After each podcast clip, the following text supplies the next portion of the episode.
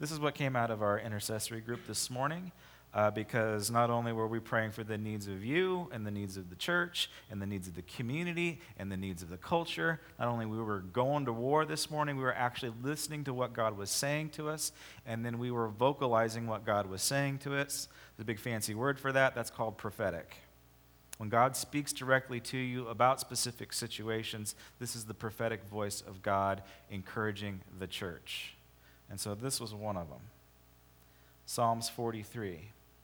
Vindicate me, O God, and plead my case against an ungodly nation. Rescue me from deceitful and wicked men. Most of us could probably say amen to that.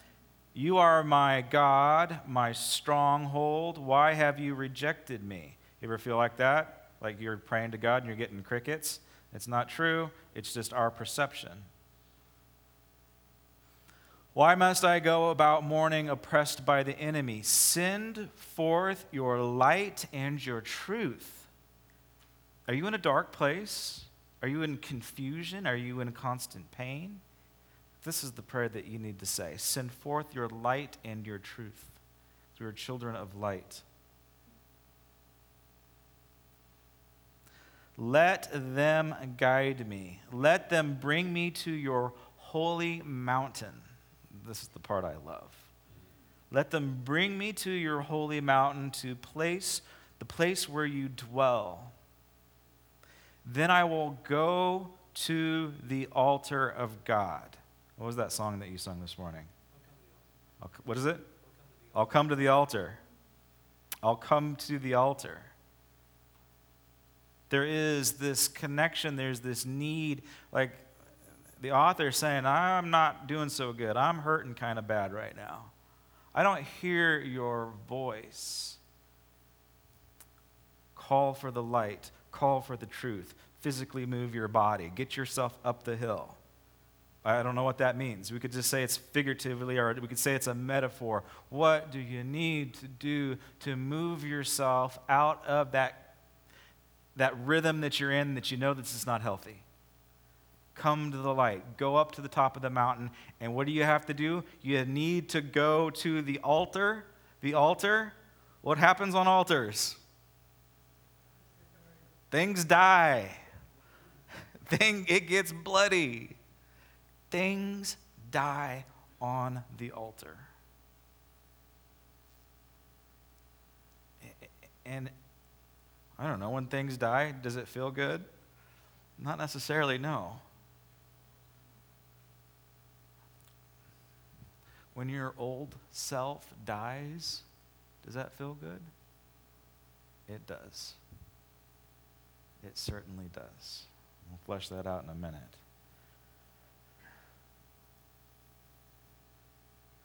Then I will go to the altar of God. My feet will be moving. I will be intentional. To my God, you ready for this? My joy and my delight. I thought God was mean and cranky and ugly and telling you what to do and making you follow rules. No, that's a, that's a false perception. This is the true perception, and that God is our joy and He is our delight. I want to challenge you today go up the mountain with the attitude that God is your joy and He is your delight. And I will praise Him with the harp, O oh my God. Why are you downcast, O my soul? You have permission to ask yourself this question today. You can talk to yourself. You can be a little schizophrenic at the moment. Why, Josh, are you so downcast? Put it in modern language. Josh, why are you depressed today?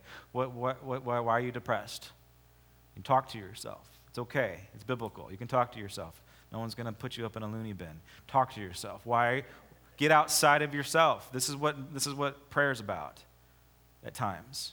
You need to get outside of your own circumstance. You need to see things from God's perspective, and you need to see yourself from God's perspective. Why are you downcast, oh my soul? This isn't right because this isn't true because God is my joy, He is my hope. There's a million different promises in the book that I can align myself with. So why, why, why, why, why are you depressed? This is not true. What's true is God's goodness. Why so disturbed within me? Stop it. Give yourself a slap in the face. Put your hope in God, for I will yet praise him, my God, my Savior, and my God. So, as we prepare today, as we begin to get into the message, I think I've got about three for, for you today, three sermons today. Uh, prepare your heart. What does it mean for you to go to the altar today?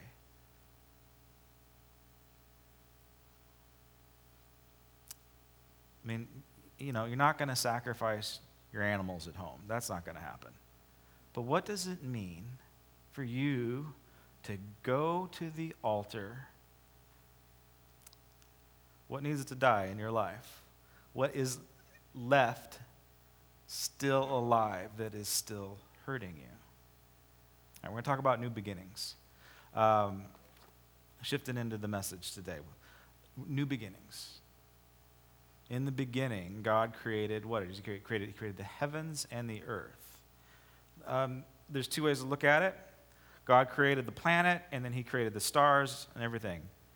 That's one way to look at it. It's, it's, you could say it's accurate, but I believe that the, the biblical way to look at it is that God created the material world, He created the, the earth, and he, then he created the heavens because when the Bible talks about the heavens and when Jesus talks about the heavens, he's not talking about Jupiter. He's, he's not talking about, you know, intergalactic space travel. He's talking about another reality that is not tangible and is, we can't see it, yet we know that it's there. We know that it's real. Do you know that the spiritual world is real? You can't see it, you can't taste it. We get to experience it breaking through occasionally in our lives. You know, your atheist neighbor will deny it, but you know that it's true. That's why you're sitting in church this morning when you could be on your couch or something. No, there's something inside of you knows that, that, that there's something about heaven that, that's real.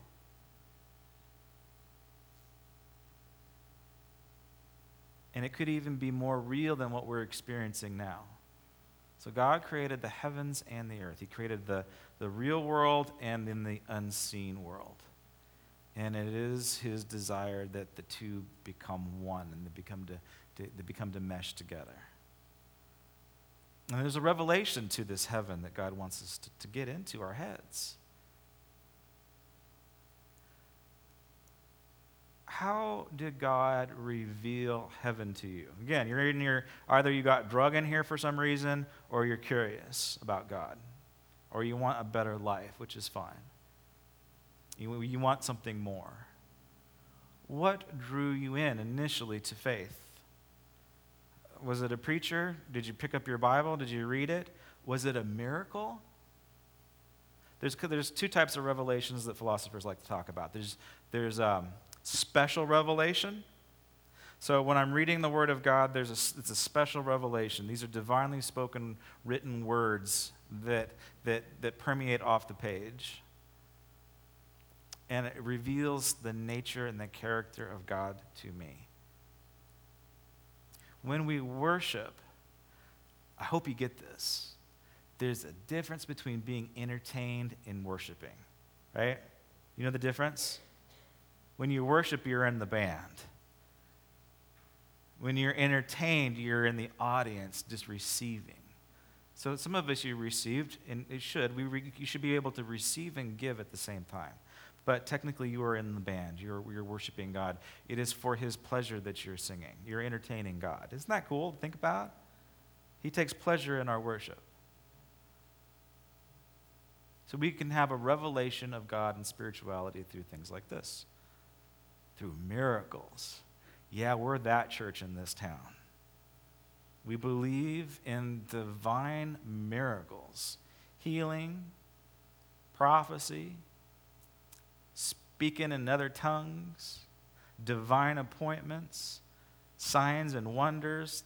And we've seen a number of them. I got one this week. So, the gal in our church went through a very difficult time uh, an experience that would probably break most of us. And yet God met her in her room in the middle of the night. It was an experience as if the finger of God itself came in, came into her room, came into her body, and actually grabbed her heart. And she felt this electricity, this intensity of love, as if God, the creator of the universe himself, was massaging her heart with love and compassion. And her body freezes up because she can't move. Those types of experiences don't happen to everybody. I've never had that experience, but it's on my bucket list. um, Marina's, had, Marina's had this experience too, and she would love to share her testimony where God, she just couldn't move for how many days? Two weeks. How does it? yeah. She couldn't drive. She couldn't drive. Special revelation. And then this is cool too, because this applies to your neighbor. There's something called general revelation, which means that there is no necessary electricity, there's no Bible thumper trying to convince you of something. Um, there's this thing called the universe and creation and nature that bears testimony to the goodness and the existence of God. And there's been many of atheists that's wandered out in the woods and messed around and got saved and they have no idea how that happened. The rocks cried out. Amen. Yeah, the rocks cried out. And so we're going to be hitting um, creation. This is a theme of creation this, this month. And there's a couple of reasons why. It's because I'm curious about this kind of stuff. I probably spend way too much time on it. Um, but culturally, it's important. You have the holidays that are coming up soon, right? and you're going to have to sit next to Uncle Bob, who's an atheist. And, you know, he might make fun of you for believing what you believe.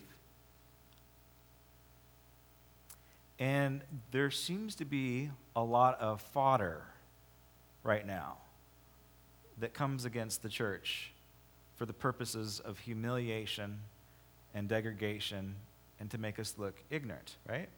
Do you guys agree? Yeah. yeah. It just it just is. And so I'm going to give you some practical purposes. I'm going to make you, I'm going to give you, I don't know how much time do I have? I got a little bit of time. I'm going to give you like a five minute apologist training course because the souls of your friends are extremely important to God. And I know that they're important to you too.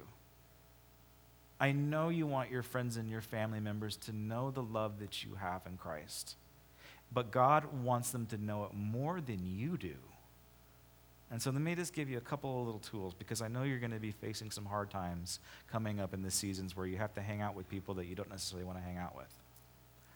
So, one of the things that comes up against the church and against Christianity is the, is the, the science and faith. Do they collide or they, do they complement each other? Is there a contradiction? And what's coming up, I believe it's this week. If not this week, it's next week. There's a movie coming out, and it's, it's, it's nationwide. It's going to be a big deal. Uh, it's called uh, Genesis. And I forgot the, the tagline to it. But it's, it's, it's a Genesis movie. And it talks about, you know, creation versus evolution, which we should all understand those arguments. Um, but in this camp, of biblical views of creation, there's three camps. But the culture is only aware of one. The culture is only aware of the camp that says creation is only, well, the planet is only 6,000 years old. Because they've taken the Bible literally, which is a good thing to do, by the way. I do it myself and then they ran the numbers and they came up with a set date. Actually, people in the creation camp, they can't even determine what the actual date is. Some say it's 6,000 years old. Some say it's 5,000 years old. Some say it's somewhere in between. No one, they can't figure it. They can't come to an agreement on the, the precise date of how old the earth is, just so you know. And your friends and your neighbors that uh, don't like the church, they're going to use this one against you. Because they'll say, that's ridiculous, because the planet is uh, 6 billion years old, as science tells us. And you're telling me that the Word of God, the Bible says it's only 6,000 years old? That's ridiculous. All right, so that's one camp. That movie's coming out. I want to make you aware of it because your friends and your neighbors will probably make fun of it. So, camp number one is, is the creation camp. We call them the young earth creationists. They believe in a young earth creation. Camp number two is old earth creation, meaning that, okay, get your Bibles out. Well, let's take a look at the, the main arguments, and hopefully we can move on to what I think God really wants to say to us today. Genesis chapter 1.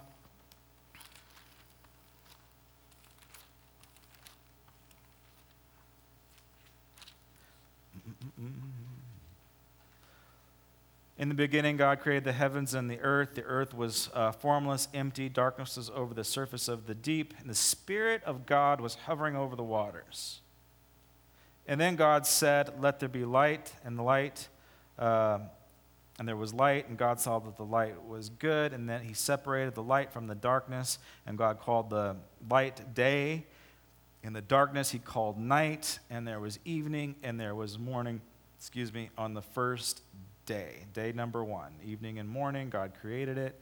We actually have a representation of Trinitarian doctrine all right here in the very beginning. We have God the Father, we have the Spirit of God hovering over the waters, and then we have the spoken word of creation, and Jesus is the Word. So we have Trinity, and it's amazing. Trinity in the first few verses. It's cool.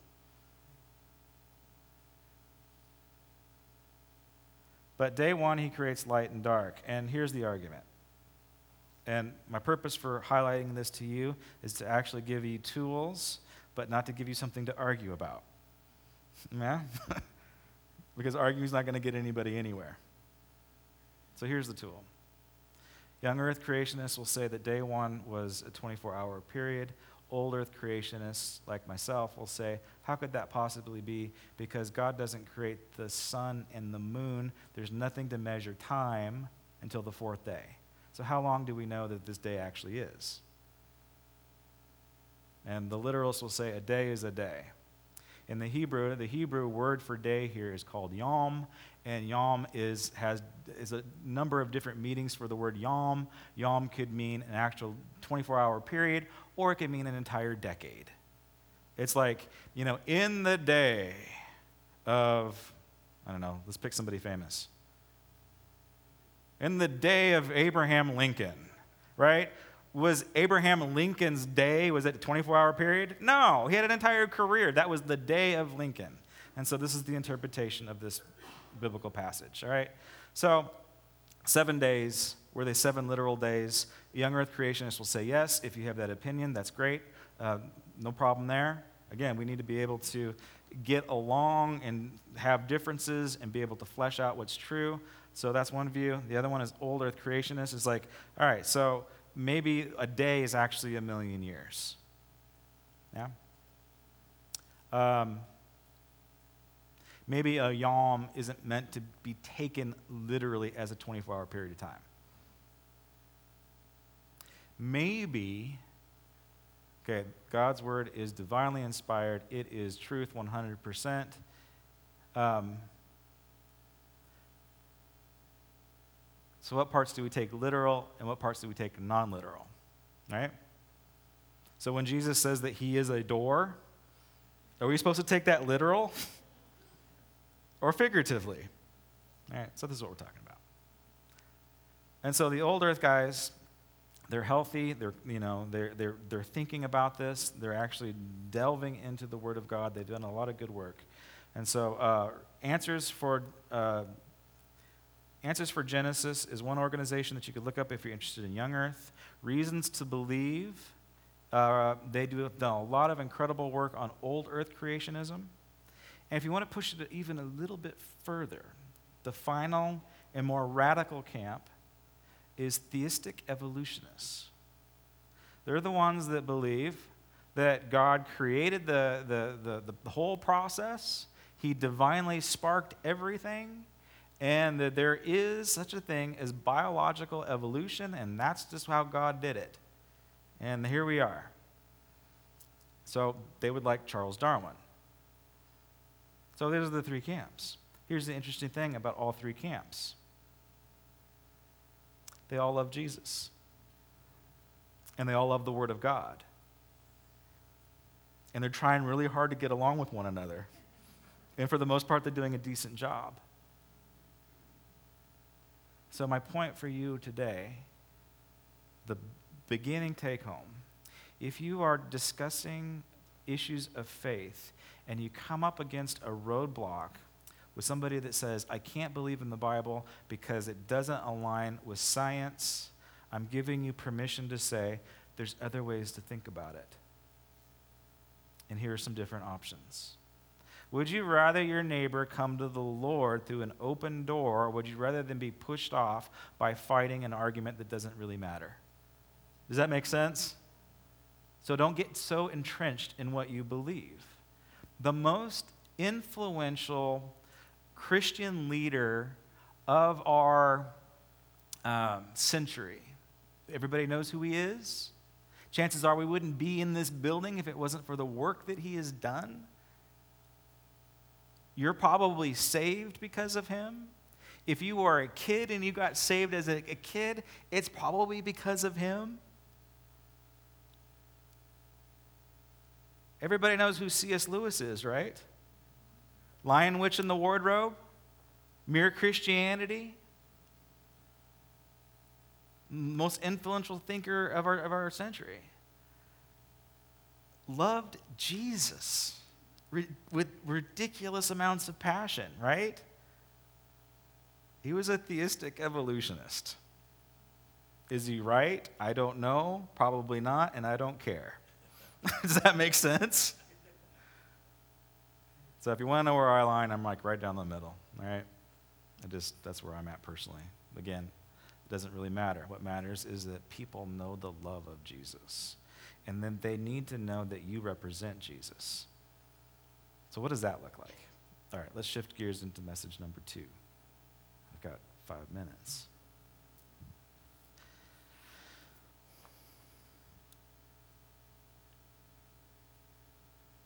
Romans chapter 1, verse 20 says this For since the creation of the world, his invisible attributes are clearly seen, being understood by the things that are made, even his eternal power and Godhead, so that they are without excuse. This is an example of general revelation.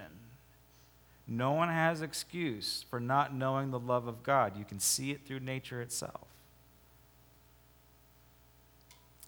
Ecclesiastes 3:11 He has made everything beautiful in its time.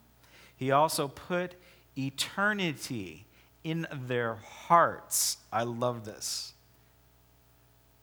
Except that no one can find out the work that God has done from beginning to end.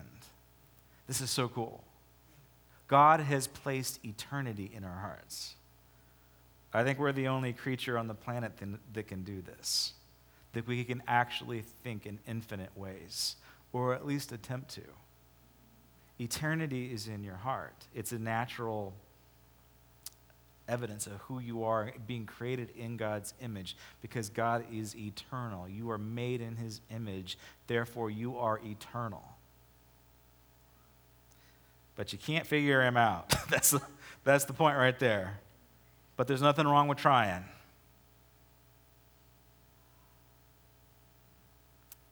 Corinthians, we're talking about new beginnings here. Corinthians 5:17 Therefore if anyone is in Christ he is a what? He's a new creation and the old has passed behold the new has come. And this is what we're going to branch off here. Isaiah 43. This is the one I want you to turn to, underline, mark up. Isaiah 43, 18 through 19. Remember not the former things, nor consider the things of old. Behold, I am doing what? A new thing. Now it springs forth and here's the parts you need to underline, highlight, and circle. Do you not perceive it? Do you not perceive it? I will make a way in the wilderness and the rivers and in the deserts. So, God is doing a new thing. You are a new creation. Romans 6 talks about uh, the same concept. You are, you are new. You have been. Did you know that you died? Mm, yeah, you did die. Maybe you haven't figured it out yet. It's not like you will die someday. No, you're dead.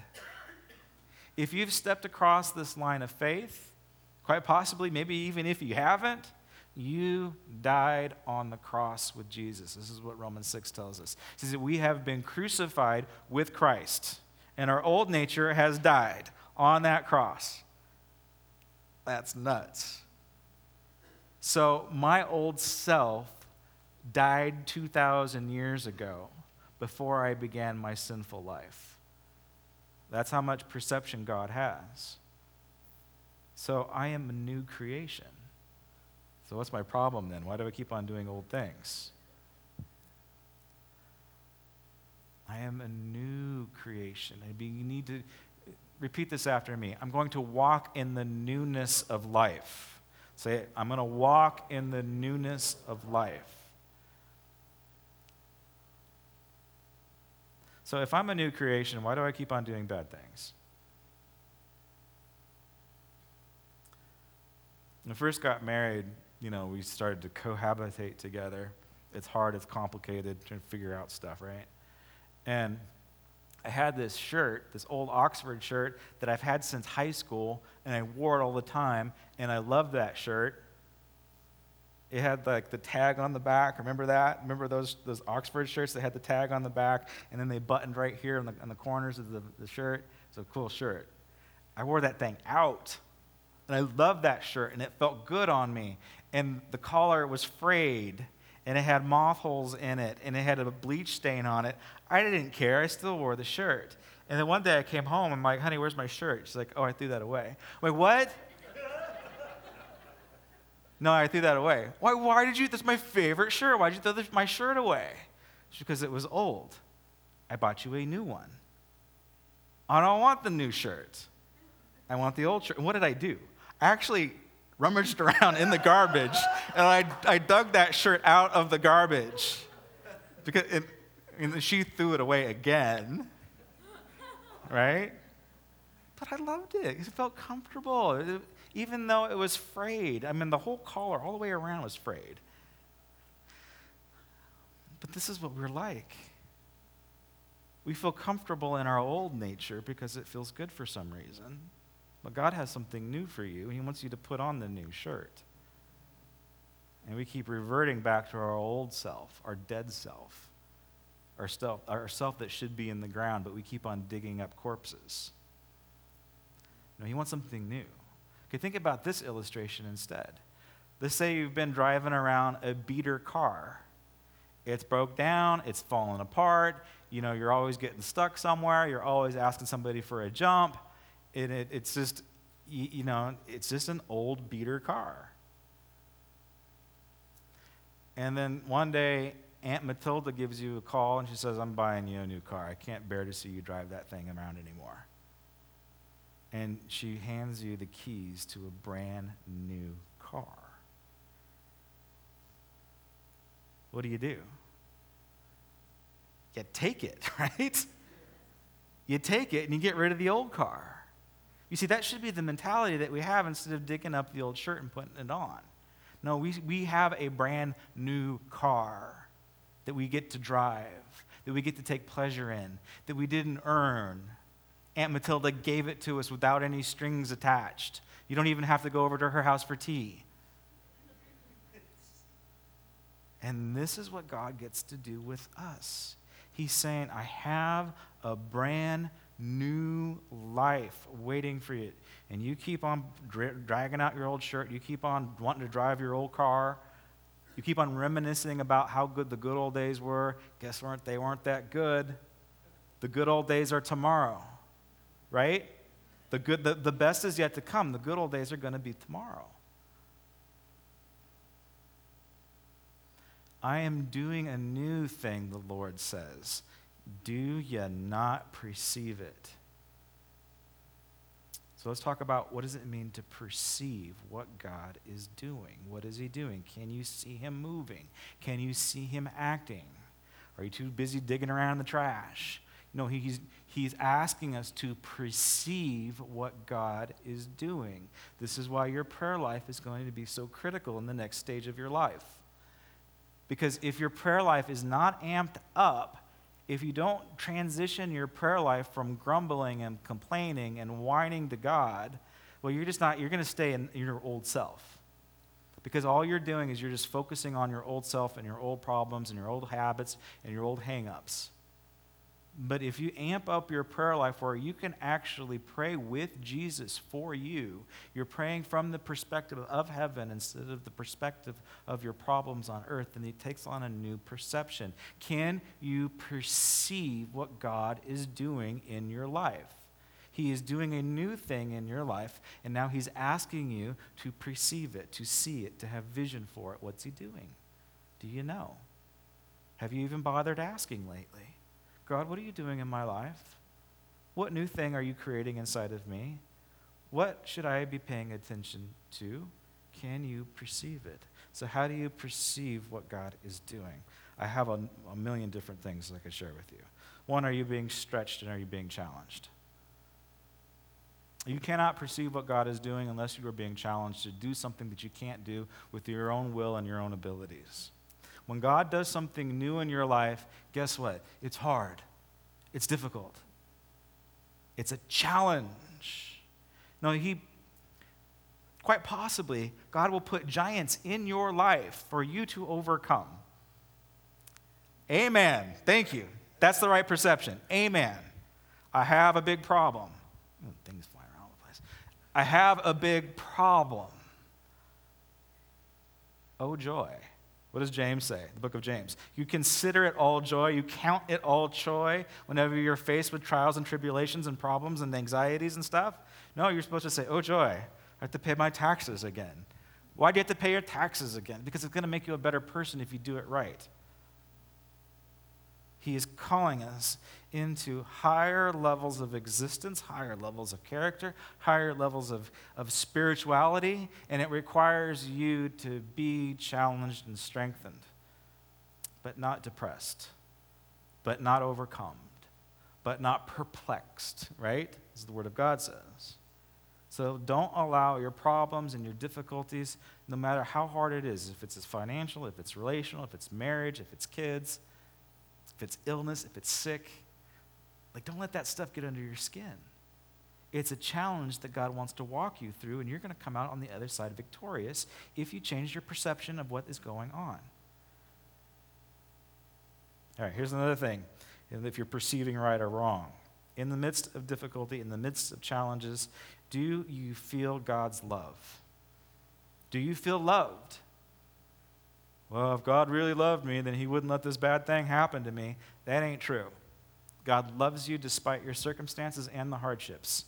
Maybe He can't necessarily help the mess that you're in, but He can definitely love you through that situation.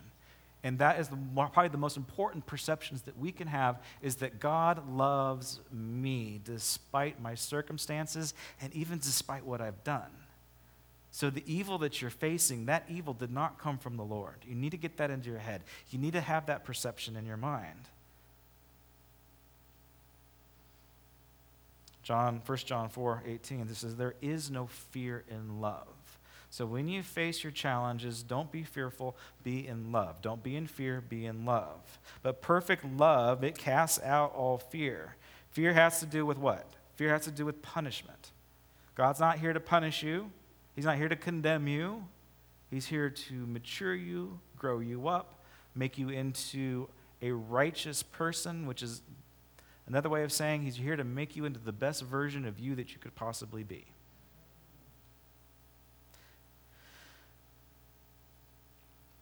God's uh, perception, God's vision. How do you know if you've got the right perception? Here's the, here's the tricky one for all of, for even a, a seasoned saints. Could be hard, it could be challenging. It might require really soaking in prayer to get the right answer whatever. petitioning God. But God's vision is never confusing. All right, okay, you need to get this.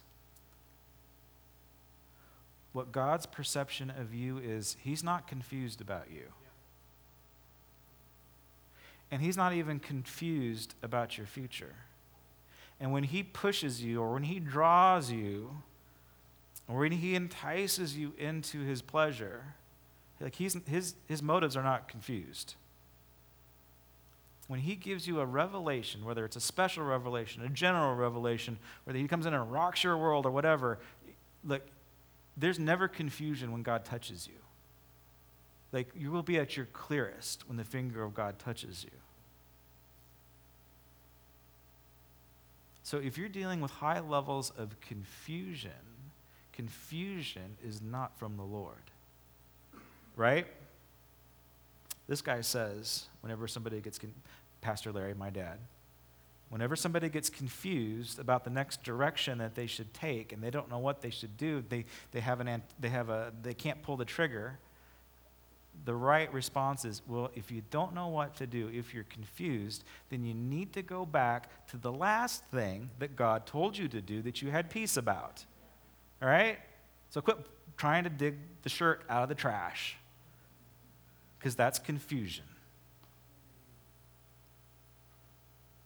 What was the last thing God called you to do? Be faithful to that vision until He gives you a fresh one. And you won't be confused, but you will be challenged. And God's perception is always good. He's not going to make you do something evil. He's not going to make you do something sinful. I can't believe it is mind boggling. How long have I been doing this job? 16 years. It is mind boggling how many people think that it is God's will for them to sin. Mind boggling, and then they justify it. Crazy. Get the book and read it, right? Seriously, get the book and read it. Quit trying to justify stuff. What God will get, call you to do is good, and it never contradicts the Word of God. It never contradicts His nature. He won't make you do anything mean or nasty. It's not in His nature to do that. Now, last major idea when God says, I'm doing something new, can you perceive it? Here's the thing how do you perceive yourself? You need to change the optics of your own self. Because if you are new, you should have a new perspective of yourself and of your future. So, how do you perceive yourself? Here's one way how you can test how you perceive yourself. What does your self talk look like during the week? Remember, I said that it's okay for you to talk to yourselves? Oh, why are you disquieted, oh my soul? Why are you so disturbed? You're, you're, more than free and willing. It's biblical. You can talk to yourselves. But sometimes we talk to ourselves and it's not good. Oh, Josh, you're a big idiot. Right? You are a failure. You're never going to amount to anything. You can never do anything right. You're always going to fail in this case. You're never going to have the breakthrough. You're never so we begin to think these ways, and this thought pattern is not from God. It is not the mind of Christ. And so when you begin to develop a new perception of yourself, God is doing a new thing in you. Can you perceive it? You need to perceive yourself as living, as alive, as new. And the, the dead is dead and it's on the cross and it's in the grave. It's nailed there, it's not coming back. And when it does, what do you do? When the corpse comes back, what do you do when the shirt comes out of the garbage? What do you do when you, for some dumb reason, you want to drive the beater car instead of the nice brand new car? You quit talking to your old self. Those voices are not from God. They're either from you and your old dead self, or they're from the devil. So anything that does not bring you hope, does not bring you joy, does not give you victory, does not give you breakthrough, anything that does not say, I am free in Christ, I'm developing the mind of Christ, uh, God has good things planned for my future, anything that contradicts that is not from God. He is here to prosper you and not shame you. He is here to give you his righteousness and get rid of your righteousness. He's making a new thing. And my challenge to you this week is how am I perceiving myself? All right, let me get the band to come to the front. And have you forgot about the altar yet? Have you forgot about the altar?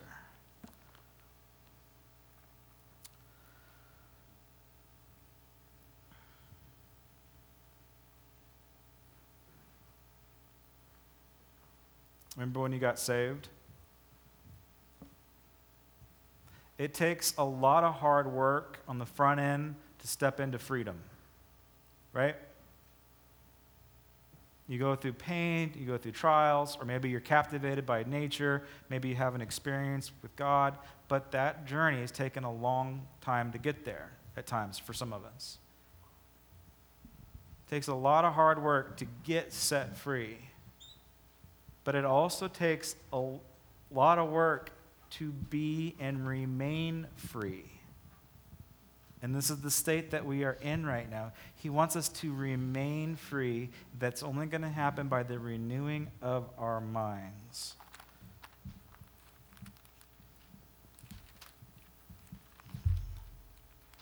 I need to pray. All right, read Romans 6. Would you stand with me? God, right now, we thank you so much for the work that you've done on the cross. We thank you so much that you nailed our old dead self on that cross 2,000 years ago. And God, I pray right now that we will just begin just to walk in the fullness of life. You said that I have come to this material planet so that you may have life and that you may have life to the full. So, God, right now, may we just tap into that life and living it to the full. Father, I pray you give us courage to go to the altar and to just to kill off those old habits, those old shirts, those old cars, those old, that old nature, God. God, we give you all of ourselves today. Pray that you just continue to do the redemptive work. That we don't have to necessarily work on ourselves, but we have to just become the person that you've called us to be. Thank you so much for that freedom. If you want Jesus in your heart, in your life, if you want to become that new creation, I want to encourage you to go to the altar of God today. You can do that by coming up here and somebody will pray for you. If you're shy, you can go in the back and our elders and our prayer partners, they'll, they'll join with you in prayer. If you need a finger of God encounter in your life, there's nothing wrong with asking for that. Pray that you ask for that. Again, we're these churches that believe in the special revelation of the healed body. So if you have a physical ailment, you can be healed of that today. Be bold, be courageous. See it from God's perspective today. He wants to heal you, He wants to transform your life, He wants to bring you newness of life today. In your name, amen.